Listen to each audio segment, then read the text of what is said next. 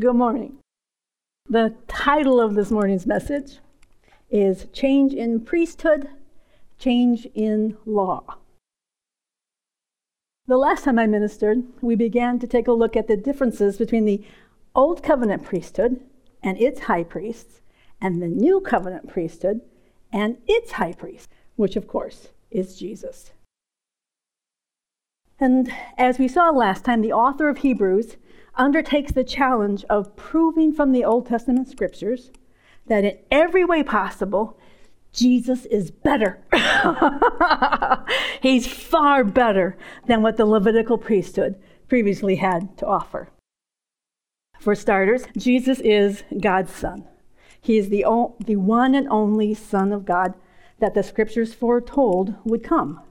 And he is equal to God the Father in power and authority. And he sits at our Heavenly Father's very own right hand, ruling and reigning in and through the lives of believers. There isn't anyone better than Jesus to fill the role of our high priest. He was and is fully human. That's really mind boggling. Jesus is human and fully God simultaneously. And he's perfectly human and perfectly God. He cannot misrepresent us to the Father, nor can he misrepresent the Father to us. Jesus is what the Father looks like.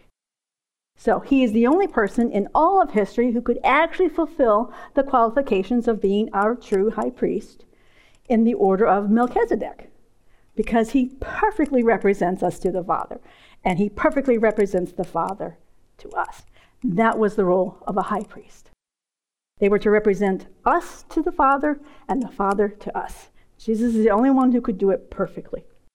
And it was our Heavenly Father who declared and swore an oath regarding Christ's priesthood in Psalms 110, specifically verse 4, but I've included verses 1 through 3 so that we can see that the Father had also revealed Jesus' true identity as God. Verse 1, Psalm 110. A psalm of David. The Lord said unto my Lord, Sit thou at my right hand until I make thine enemies thy footstool. In Hebrew, this actually says, Yahweh said to Adonai. In other words, God Senior was talking to God Junior. and he told God Jr. for him to sit or be enthroned at his very own right hand because the Father would put all of his enemies under his feet. Verse 2 The Lord shall send the rod of thy strength, and he's talking about Christ, out of Zion. Rule thou in the midst of thine enemies. I like this verse because it shows how God really works in the midst. God doesn't go around making people do what he wants them to do. Sometimes I wish he would, but he won't. but he's always at work in the midst of every situation for his kids. He's always at work on our behalf in whatever situation we find ourselves. And he's in the business of bringing forth his victory. Verse 3 The people shall be willing in the day of thy power in the beauties of holiness from the womb of the morning. Thou hast the dew of thy youth. Poetic language is often difficult to understand. what are you saying? I consulted several commentaries to try to understand what the psalmist was trying to say.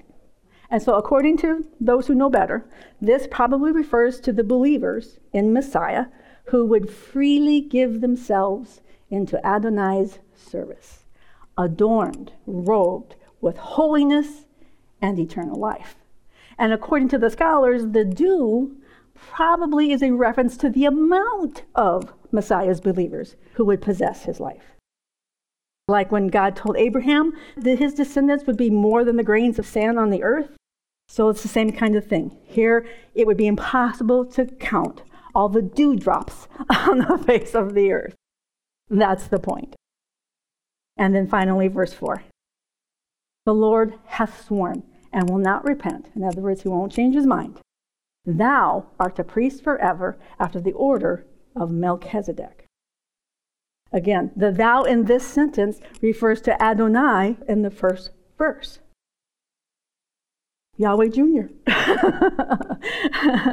so the author of Hebrews uses this scripture to prove to the Hebrews that he was writing to that their own scriptures foretold that Adonai would be God's son and that he would sit at the Father's right hand and that he would be an eternal priest of a completely different order, one without beginning and without end. Now, the Jews didn't really understand that, but they knew this had to do with Messiah. That's really probably all they really understood about it. The writer of Hebrews quotes Psalms 110 several times, and we're going to take a look at one of those occurrences to see just how different Jesus is and better than the Levitical priesthood. Because the writer of Hebrews is trying to persuade his readers that there's no reason for a believer in Jesus to go back under the Levitical priesthood and its laws. You would think this would be a message just for them. But this is the message the Church of Jesus Christ needs to hear too. There's no reason for us to go back to the way they did things in the Old Covenant. In chapter 5 of Hebrews, I'll begin with, with verse 5 and read through to verse 10. I have it for you in the Passion Translation, and it says this So also Christ was not self appointed and did not glorify himself by becoming a high priest, but God called and glorified him. For the Father said to him, You are my favored Son. Today I have fathered you. And in another scripture, he says about the new priestly order, You are a priest like Melchizedek, a king priest forever. During Christ's days on the earth, he pleaded with God, praying with passion and with tearful agony that God would spare him from or out of death. And because of his perfect devotion, his prayer was answered and he was delivered. In these scriptures, we know he's referring to the night before Christ was crucified. And he's talking about how Christ implored the Father to save him. And I like this out of. In the Greek, it means out of death, not from going through, but out of. That's the prayer that was answered. I don't believe Jesus was struggling with dying when he was imploring the Father to save him out of death. Lazarus died, and Jesus raised him up. So Jesus wasn't afraid that he wouldn't raise again. So, what was he struggling with? So, he wasn't struggling with dying, and he wasn't struggling with being raised, because he knew dying is easy, and God can raise me up just like I raised up Lazarus. But I think Jesus was going to do something that had never been done before and that would never need to be repeated. He had volunteered to become the very Lamb of God who would carry the sin of all mankind into death. And not just any death, but the death of the cross. An extremely painful and shameful death. He didn't die like a sweet little lamb on an altar. Nope. He died like the worst of criminals for all the crimes of mankind. And I think the issue may have been that he knew he wasn't strong enough in his own humanity to go through the following day's events and not call 12 legions of angels to come and help him and rescue him. That was the hard part. Jesus had the power to stop it. He could have told the father the night before, let's go with plan B. Obviously, the father said, no, not my will. And that's when Jesus said, Your will be done. But he had to be willing to stay on the cross as a human being, enduring all of that pain, all of that shame, all of that scorn, and do nothing about it when he had the power to do everything about it. That's the hard part. He needed the power to stay on the cross when everything in his natural man would have said, put a stop to this right here, right now. You don't deserve it. He was right. So, in response to his prayer, the Father sent him an angel to minister to him and to strengthen him. He needed to be strengthened that he could do this in his humanity because he left all of his royal prerogatives in heaven. He is the equivalent of what we are now a human being filled with God, anointed by the Holy Spirit and in the Holy Spirit.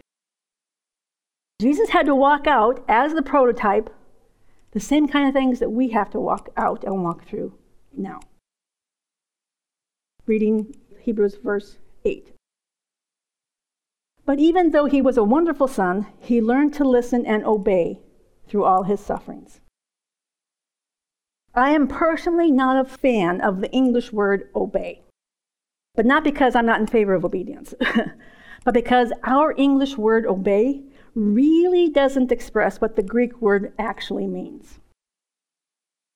According to the Strong's Concordance, the word translated as obey literally means to hear under as a subordinate.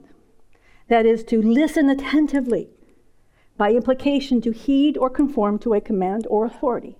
It means to hearken. It can be translated to be obedient to, and is often translated obey. What I like is it has more to do with listening than it does to do with doing. To me, the English word obey implies the idea of just do it or you'll be sorry. At least that's the way it worked with my mom. just do it or you'll be sorry. and that's not God's heart. So many Christians read the word and they think, I have to obey all these commands. And God's saying, just do it or you'll be sorry. No. That's not what God wants. That's not what this word actually means. It means to listen attentively. Now, that makes a lot more sense when we realize that when we listen attentively, what happens is faith comes. How does faith come? By hearing and by hearing. Faith comes by hearing the word of God, the word of Christ. And in the Greek, it actually says the word of Christ. And that matters. Because if I read the Old Testament, the Old Covenant, and I think all of that applies to me, is faith going to come? No. Condemnation will come because that's what the law is designed to do. Let me show you how bad you are. That's no help. new covenant, much better. the new covenant is all about faith. So when we understand that Jesus had to believe his Father, that he in himself could actually go through the cross in just his humanity, anointed with the Holy Spirit. It's the Word of God to him that gave him the ability to believe, to receive, and to rest to receive the strength that he would need to finish his destiny. So, what looks like obedience is actually faith or trust in action. It isn't doing something because the Father said so, it is instead doing something because we believe that our Father is the one who told us to do that specific thing, just like with Jesus, and if we know He only ever wants good for us and we know we can trust Him, that's when we can act on what He tells us to do. In other words, faith comes first. And when faith comes, we act on that faith and it looks like obedience. that's what Jesus did.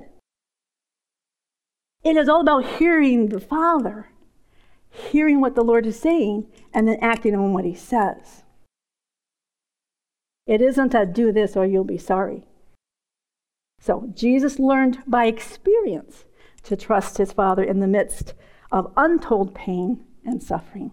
And that is always the hardest place to trust, is when your natural man says, run for the hills. Get out of here, don't do this. he didn't try to avoid the pain, and he didn't try to get out from underneath the pain. He didn't even ask for an aspirin. he endured the pain because he knew it was the Father's will and his destiny. We can do anything he calls us to do because he gives us the strength and the power to do it. Verse 9 of Hebrews 5. And after being proven perfect in this way, he has now become the source of eternal salvation to all those who listen to him and obey. Again, don't think this is a, a, commandment that God is stopping his foot at you. Believe what you hear. Listen to him and believe. That's actually what the Greek is trying to say. Listen to him and believe what you hear him saying. And if you believe what you hear him saying, you'll be divinely enabled to do that which he calls you to do. Those who listen attentively and believe what he says to them are the ones that are doing that which is pleasing him because it's about faith. We don't even have to do it perfectly. Thank you, Jesus. Go preach, girl. Are you sure about this? Don't have to do it perfectly, just in faith. so Jesus was proven perfect and complete through his death, burial, and resurrection and what he suffered. And all of that is what actually made him ready to be our high priest eternally. Jesus had to experience the worst of the worst because there are those of us who will experience the worst of the worst. And we have to be able to say, doesn't matter. I'm standing strong in the Lord Jesus Christ. Verse 10 For God has designated him, Christ Jesus, as the king priest who is over the priestly order of Melchizedek. And the author does this over and over in Hebrews because he's trying to get them to shift their thinking away from the Levitical priesthood. At this time in history, this temple was still standing. It's a very good chance that believers in Jesus were still taking their little lammies to the temple. Why? Why would they do that? Because they had always done that. Well, you have Jesus now. Yeah, but sin today. I really should give an offering. That was the problem. So the author says the same thing over and over and over. Jesus is a different kind of high priest. He has a different way of doing things. Don't think about doing things the way the old covenant did it. So, Jesus couldn't become our heavenly high priest while he was still on earth. He had to enter into his glorified body and present himself to the Father in the true tabernacle of heaven as the perfect and eternal sacrifice. In other words, Jesus had to be the perfect sacrifice before he could be the perfect high priest. And we can see this truth in Hebrews chapter 9. I'll start reading with verse 8 in the Passion Translation. Now, the Holy Spirit uses the symbols of this pattern of worship. He's talking about the Levitical. He's a, it's, it's, a, it's just a picture to reveal that the perfect way of holiness had not yet been unveiled. Nobody but the high priest could ever get anywhere near God, and only once a year. For as long as the tabernacle stood, it was an illustration that pointed to our present time of fulfillment, demonstrating that offerings and animal sacrifices had failed to perfectly cleanse the conscience of the worshiper. They failed. They didn't take away sin, didn't make them new creations, it didn't give them eternal life. It didn't, it didn't, it didn't.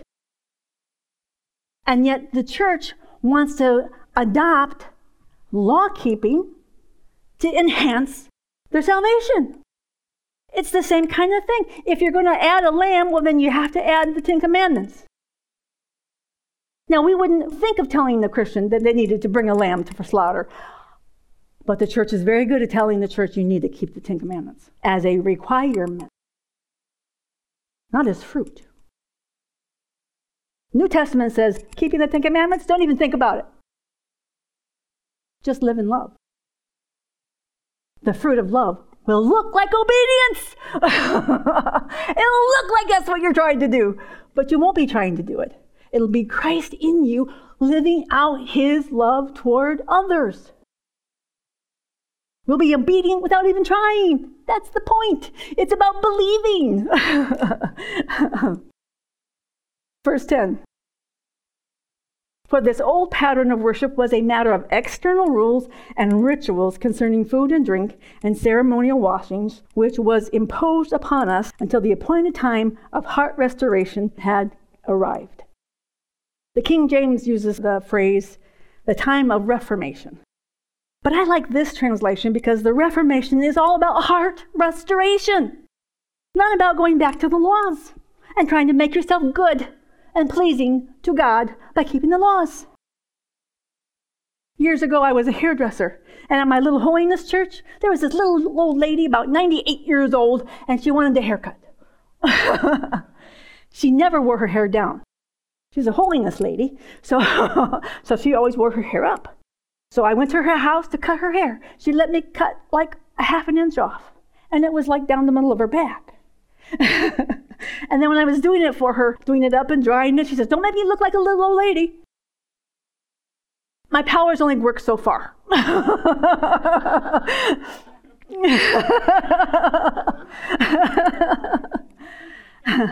she was worried that that half an inch I took off of her glory would somehow be displeasing to her father.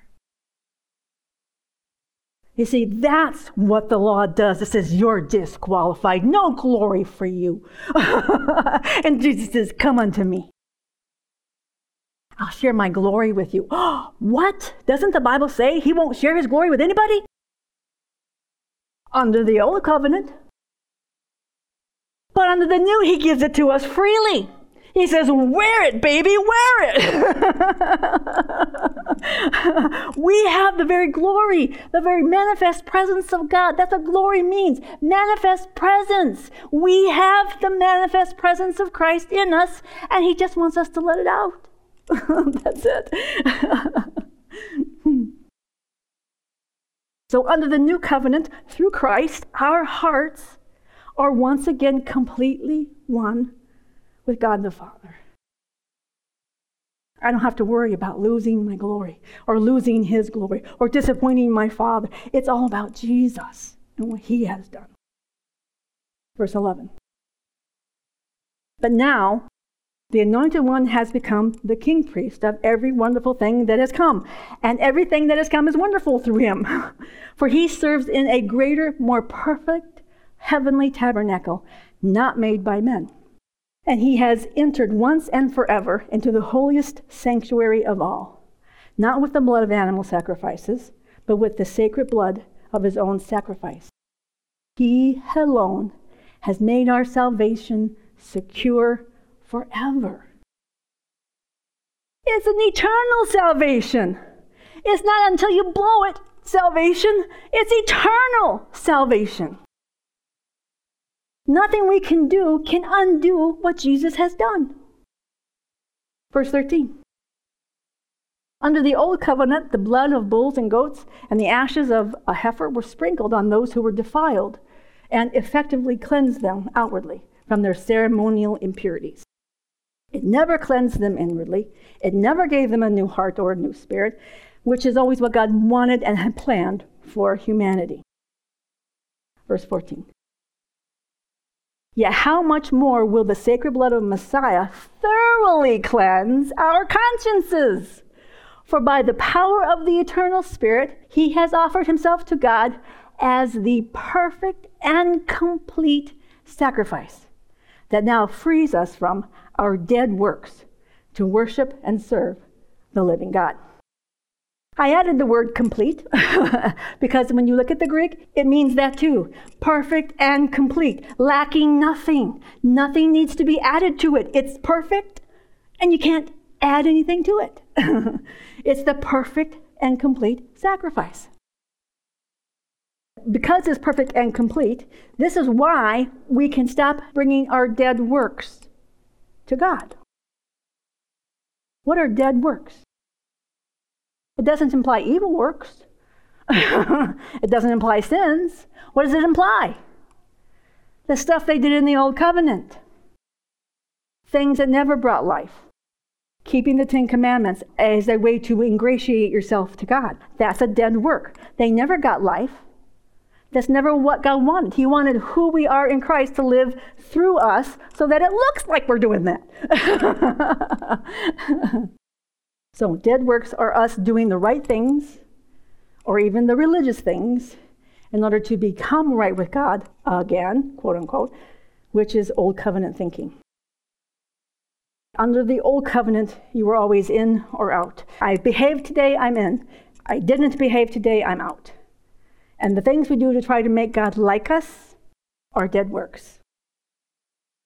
For me, it would be I will fast, Lord. I will fast three days this week if you will promise not to be mad at me because I failed to be perfect again. All kinds of religious works are dead works that accomplish nothing in and of themselves. It is Jesus and only Jesus that makes us right with God, right with our Father. Only Jesus. And it's only Jesus that keeps us right with God, not our good behavior. Keeping the Ten Commandments is not what keeps me right with God. Jesus keeps me right with God. all the time because he's done everything that was needed to be done to cleanse my heart and my spirit and all that I am. He cleaned me completely up. I had nothing to do with it. All I had to do was believe him. and then say, Thank you very much. the Father has given us a brand new heart and a brand new spirit, and then He married Himself to us so that we would be permanently one spirit with Him forever. We really, really are new creations in Christ Jesus. And neither our new spirit nor our new heart will ever, ever, ever become dirty or unclean when we fall short of our Father's glorious perfection. And that's because we are in Christ. he doesn't just live in me, I live in Him. And He can never become unclean. So sin would have to go through Jesus to make me unclean. And that's not possible. When Jesus touched an unclean leper, the unclean leper became clean. showing us that Jesus cannot be contaminated by our sins and failures. He's always clean and acceptable to the Father, and so are we. But only because we're in Him. and He's not going to let us out. now, when we do fall short of our Father's glorious perfection, and especially if we love Jesus, and especially if we've been in church for a really long time, our conscience will usually holler pretty loudly at us when we fail to be perfect. Our conscience will tell us, oh, you're unacceptable. Oh, you got dirty. You need to get that sin confessed and put under the blood. Right? No. no, you don't. It's already done. That's right. That's a really dumb old covenant thing to think, but I can't tell you how many years I kept trying to get that sin under the blood, never knowing that my sin was never even imputed unto me. Our sins are not covered over by the blood of Jesus. They're destroyed by the blood of Jesus. Just like the leprosy was instantly destroyed when it came in contact with Jesus, so our sins are instantly destroyed and rendered powerless to separate us from our Jesus. Under the new covenant, all of our sins are removed from us at the time we receive Christ. And then our future sins are not imputed unto us because they have already been paid for. The word impute means to transfer legal responsibility for. God says He imputed our sins, all of our sins, to Jesus. God legally transferred all of our sins to Jesus. Can He now legally transfer any of them back? No! Jesus paid it in full. Nothing can come back on us. Even if we're really guilty, even if we really did fall short, even if we did mess up big, is that sin imputed to us? No, because the Father knows the end from the beginning, and all of our sins were legally transferred to Jesus, and none of them can be transferred back. Now, it isn't that sin doesn't happen from time to time in the life of a believer, but sin has become powerless against us spiritually the law of the Spirit of life in, where are we? In Christ Jesus. That's where we live and move and have our being. We are in Christ Jesus. And His law of the Spirit of life has set us free from the law of sin and death. That means sin can no longer bring us death. Sin can no longer bring us separation. Sin can no longer kill us. so, sin no longer has the power to separate us from our Father and our Jesus. We are permanently one spirit with the Lord. Now, it appears that the believing Jews of the book of Hebrews had the same kind of struggle with this concept that many believers still do today. Only one sacrifice? Only one sacrifice? For everyone? For all sin? Forever? You sure I don't need a lamb? See, the Hebrew believers are like, we got to bring a just to hedge our bets. What if Jesus' sacrifice isn't? Because they had lambs constantly. Constantly lambs for every. You imagine how expensive it was to sin? that alone would be a deterrent. I can't afford to sin today.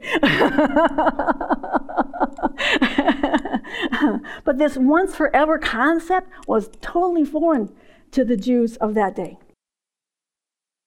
Under the old covenant, every sin needed a confession. See, they didn't just bring a little lammy and throw it in at, at, the priest.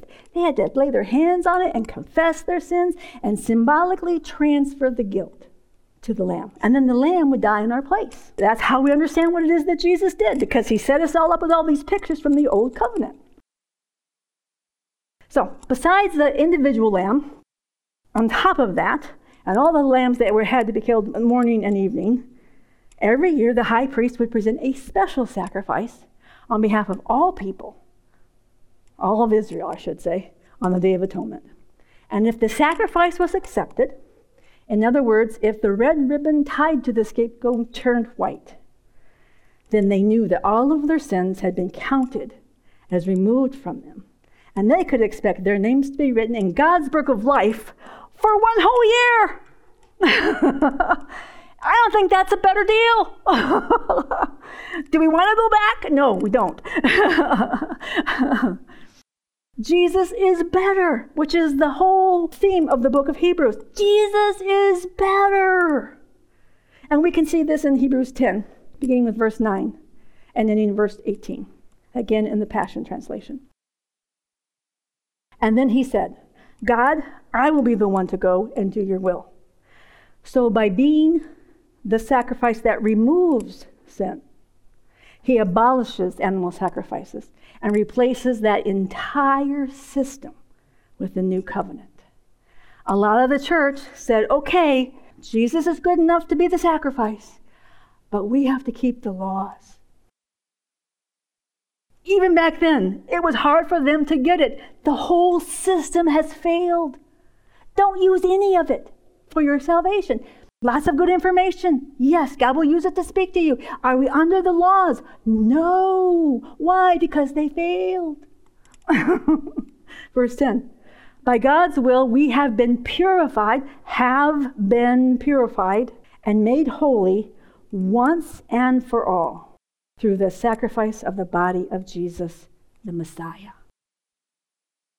I like to think of the word holy as simply being understood as his. The word holy simply means to be set apart, not from the world, but to Jesus. We're His. We're His. And as He is, we is too. We is what He is. As He is right now at the right hand of the Father, so are we. We are His completely and perfectly. We are His perfect, yes, and complete bride. We are His dearly loved children. We are His body and His house and His priest and His treasure that was once hidden in the dirt. we are His, His people, His beloved. We are His. And if we are His, then we are holy forever. We can never be separated from who He is. We're one. Verse 11. Yet, every day, priests still serve, ritually offering the same sacrifices again and again. Sacrifices that can never take away sin's guilt. Now, this verse specifically refers to the Jewish priests that were still working in the temple that was still standing at that time in Jerusalem. But we could also let this verse speak to us regarding our feeble attempts to offer God sacrifices that can never take away sin's guilt. For example, believers often try to offer to God their promises to do better in exchange for forgiveness. I promise I'll do better next time, Jesus. Please don't be mad at me. Let me come back into the Holy of Holies. Wrong thinking. Old covenant. Sometimes they offer God their sorrow and regret as proof that they have come to their senses and they are now ready to receive His forgiveness. Too late, He already gave it to you. Some simply beg and plead for mercy, hoping God will have pity on them. Because of their begging, they hope He will forgive them. Again, too late. Some even offer God a chance to play, let's make a deal. you tell me what you want me to do, and I'll do it. Whatever you want, God. Let's make a deal, just so I can come back into your presence. Old covenant. All of those shenanigans are worthless. God has already granted us forever forgiveness based solely on the perfect sacrifice of his Son. Now, when we fall short of our Father's glorious perfection, it's only our conscience that needs to be cleansed. And it is only cleansed by remembering his sacrifice, not by us trying to make new ones. There's only one sacrifice for sin, and it's Jesus. And we can see this in the next verse, verse 12. But when this priest, Jesus, had offered the one supreme sacrifice for sin for all time, he sat down on the throne at the right hand of God, waiting until all his whispering enemies are subdued and turned into his footstool. And by this one perfect sacrifice, he made us perfectly holy and complete for all time. It's a finished work. I'm complete in my spirit. I'm holy in my spirit. The real me looks good. I look like Jesus. Verse 15. The Holy Spirit confirms this to us by this scripture, where the Lord says, Afterwards I will give them this covenant, and I will embed my laws into their hearts and fasten my word to their thoughts. We're going to come back to this, but I want to finish this portion of Scripture first. And then he says, I will not ever again remember their sins and lawless deeds. Really? Never? no, he can't. He's legally transferred the responsibility for payment to Jesus, and Jesus has already paid it. Not ever again will he remember our sins and lawless deeds against us because they're already paid for by the blood of Jesus. Jesus paid the entire debt for the entire world. Verse 18. So if our sins have been forgiven and forgotten, why would we ever need to offer another sacrifice for sin? Good question. we don't. That's the writer's point. We will never need to do something to get God to forgive us or to cleanse us because He already has through His once for all supreme sacrifice. The book of Hebrews was written particularly for the Jewish believers in Jesus. And these scriptures were meant to help them to let go of making constant confessions and sacrifices at the temple every time they fell short of God's glorious perfection. They didn't, and we don't, need to constantly confess our failings to God. Because, one, He already knows about them, and two, He's already forgiven them through the blood of Jesus. So, what do we do then when we fall short of God's glorious perfection?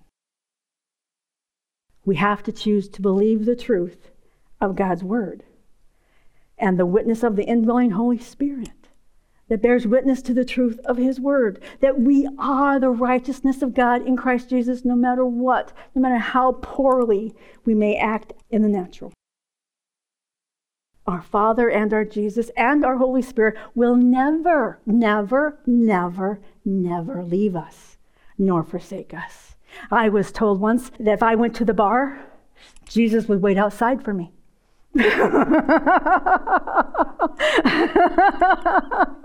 Even if you're only drinking Diet Coke, because Jesus doesn't go to bars. Really? People have gotten saved in bars.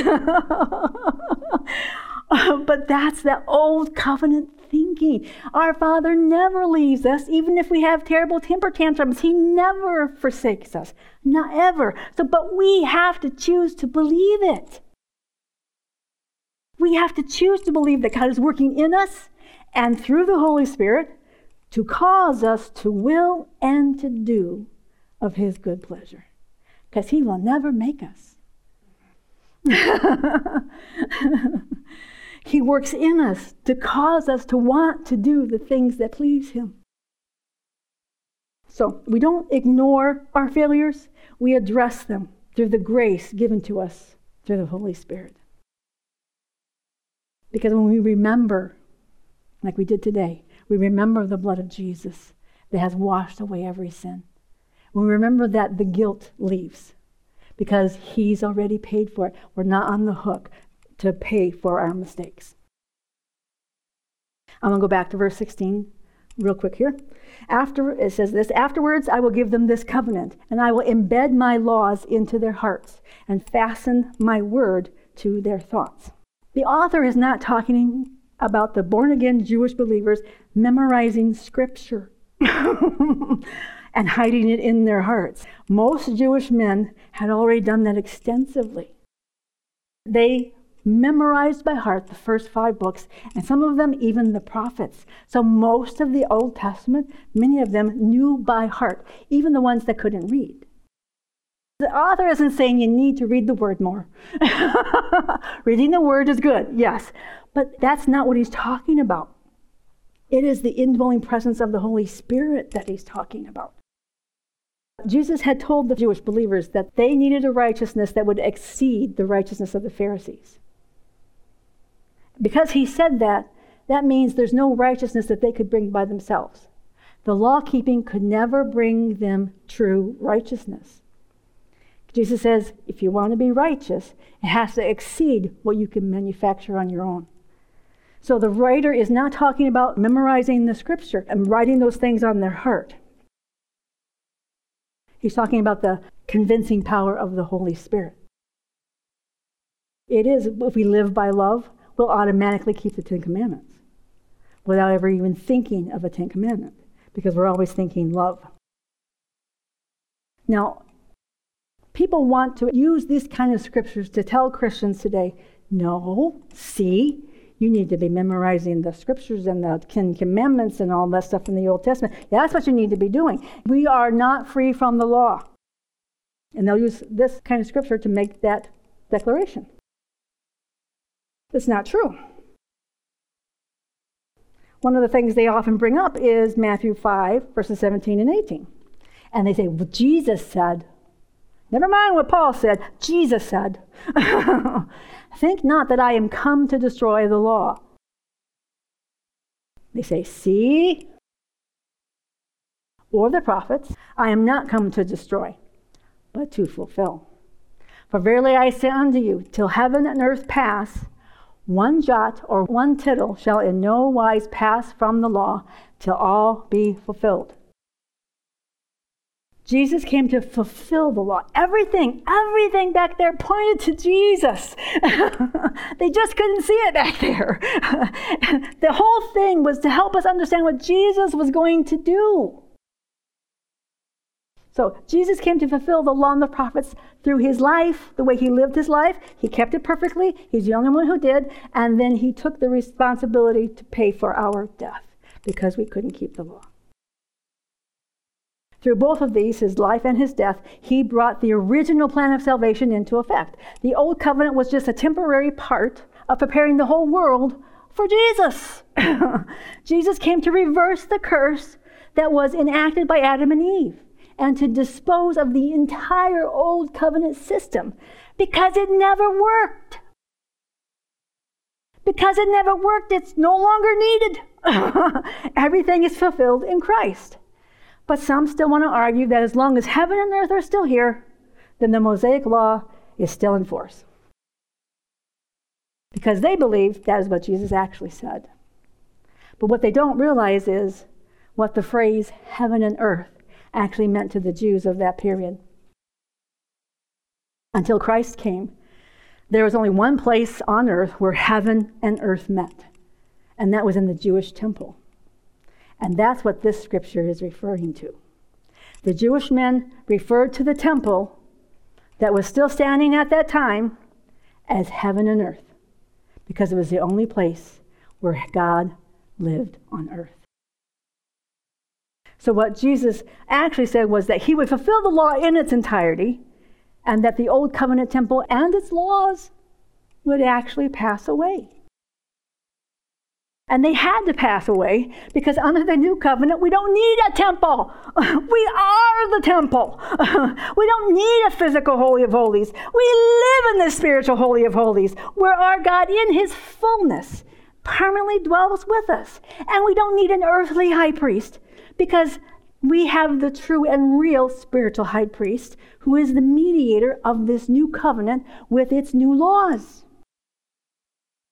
The new covenant does have new laws, not old laws.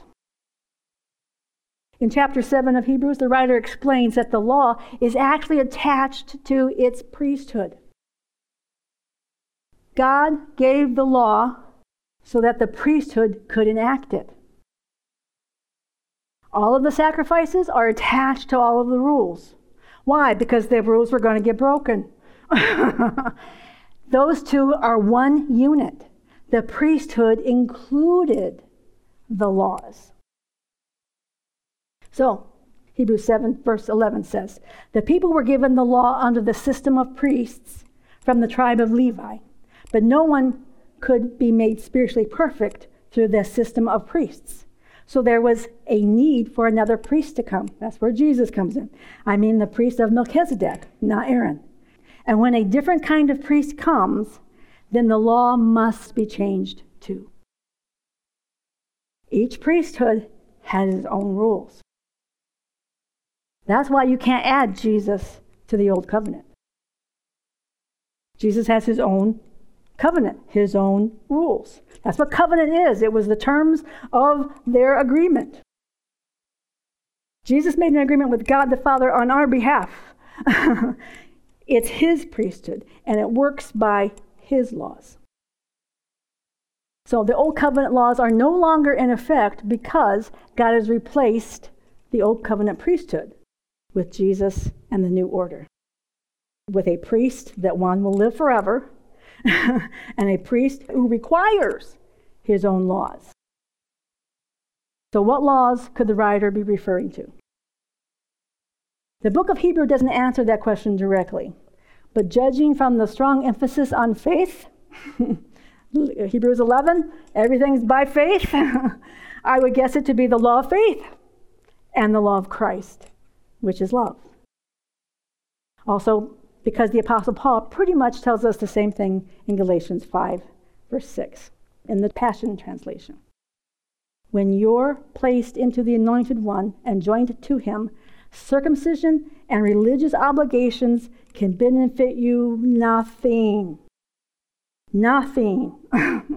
All that matters now is living in the faith that is activated and brought to perfection by love. The new laws of the new covenant is the law of faith working through the law of love. These are laws not of demand, but laws of supply. Under the new covenant, the laws of God are the laws of supply.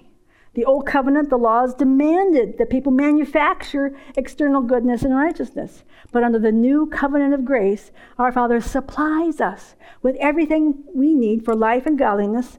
All we do is exercise our faith and take hold of what our Father's grace has so richly provided. Everything in our Father's kingdom is available to us through faith. In fact, it's our kingdom. We are co heirs with Christ. It's our kingdom too. we can see this in Romans chapter 3. I'll begin reading verse 21. But now, independently of the law, the righteousness of God is tangible and brought to light through Jesus, the Anointed One. This is the righteousness that the scriptures prophesied would come. It is God's righteousness made visible through the faithfulness of Jesus Christ. And now all who believe in him receive that gift. For there is really no difference between us. He's talking about Gentiles and Jews. There's no difference between us, for we have all sinned and are in need of the glory of God. We are all in need of the manifested presence of God in us. Yet, through his powerful declaration of acquittal, God freely gives away his righteousness. That's crazy. he gives his righteousness away.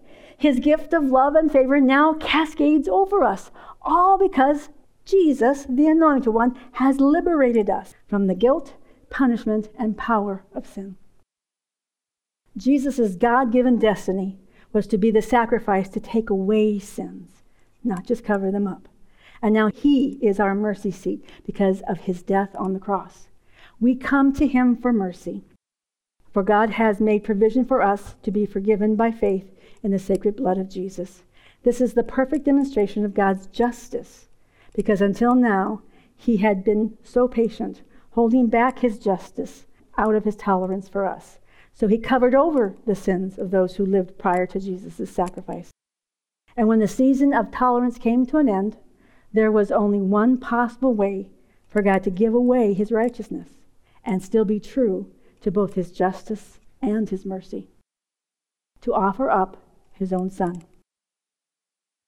So now, because we stand on the faithfulness of Jesus, God declares us righteous in his eyes.